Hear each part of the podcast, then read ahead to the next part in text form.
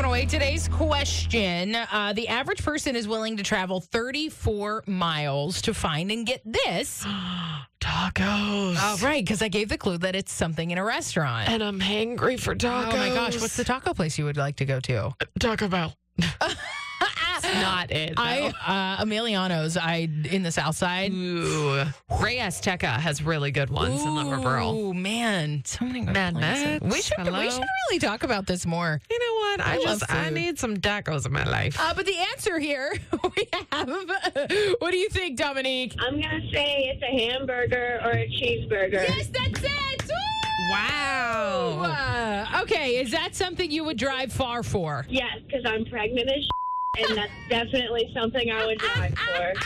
The baby's hangry. Always. Is there a burger joint that you have driven for? Um, yeah, I can't. It's in like Wahlburgers or something like that. we were on vacation, and my fiance made us drive like almost two hours to go eat Wahlburgers. Wait a minute. Now the fiance's getting in the mix here. Is the fiance hangry as well? He's always hangry, I swear. He's having sympathy pregnancy cravings. Oh, 100%. I think he has like more cravings than I do. I love it. Well, hey, you are our winner today. Thank you so much for playing along. We hope you have a great day and good luck with the babe. Thank you so much. You guys have a great day. And now I need a hamburger. Oh my god, I'm so hungry. Me too. We're going to go get some food. it's 1108. We're powered by Bowser Chevrolet, your Pittsburgh Chevy headquarters.